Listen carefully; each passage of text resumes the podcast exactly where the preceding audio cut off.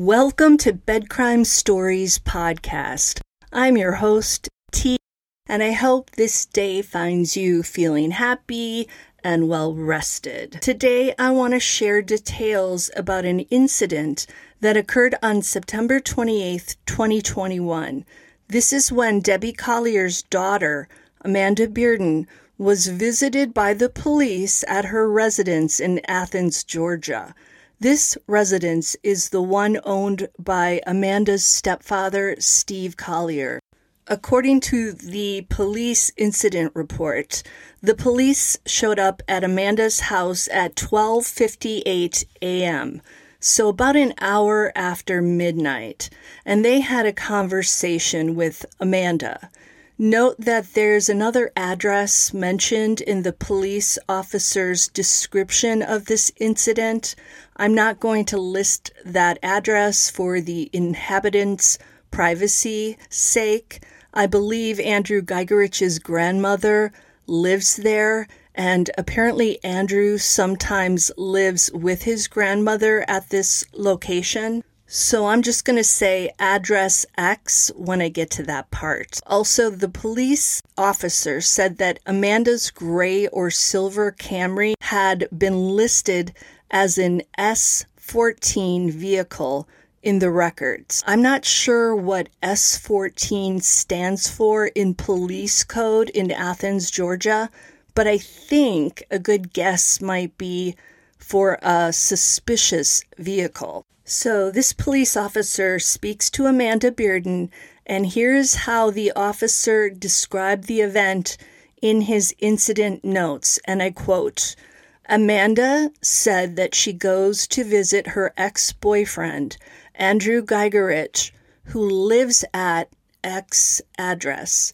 She parks on Stonehenge Place and sneaks over there because he lives with his grandma, and the grandma hates her. She admitted that she was in the neighborhood tonight because she left a letter on Andrew's car. I advised her to stay out of the neighborhood and stop stalking her ex-boyfriend. She explained that the situation is a lot more nuanced than that, and that he just gave her a key to that residence a few days ago. I advised her that the people followed her because they thought she was suspicious and that her vehicle had been called in as an S fourteen vehicle several times in the last few days," end quote. So it's sounding like people in Andrew's grandmother's neighborhood might have spotted this car, Amanda's car, several times in the neighborhood, and finally somebody got in their vehicle and decided to follow her home, and perhaps that's when they called the police and had them go over to Amanda's house to check out what's going on, why is she always over there in that other neighborhood. I also think this incident reveals more about the nature of Amanda Bearden and Andrew Geigerich's relationship. It wasn't just Andrew who was showing up at Amanda's house uninvited and getting the police called out on him. It sounds like Amanda was showing up in Andrew's grandmother's neighborhood a lot when Andrew was living there.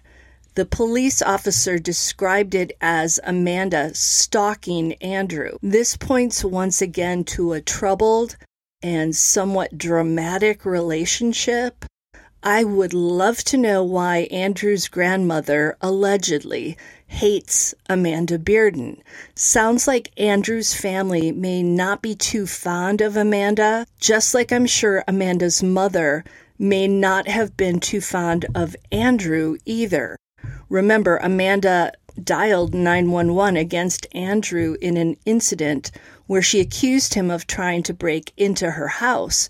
That's the incident where the police ended up charging Amanda with filing a false report because the police found out that Andrew was actually living with Amanda in that house at that time. So you would think at age thirty-five, now thirty-six, Amanda would be making smarter decisions about who to date. And the same goes for Andrew Geigerich. If one of them had to call the police on the other, this might not be a healthy relationship. But then again, I was crazy stupid in my early relationships too, although I never had to call the cops out on one of my boyfriends. Thank God for that. You might be wondering, well, how does this connect to Debbie Collier's case? And I would say that it tells us something about one of the people who was in her inner circle and someone who had just moved back to Athens two days before she disappeared. Just another piece of the puzzle.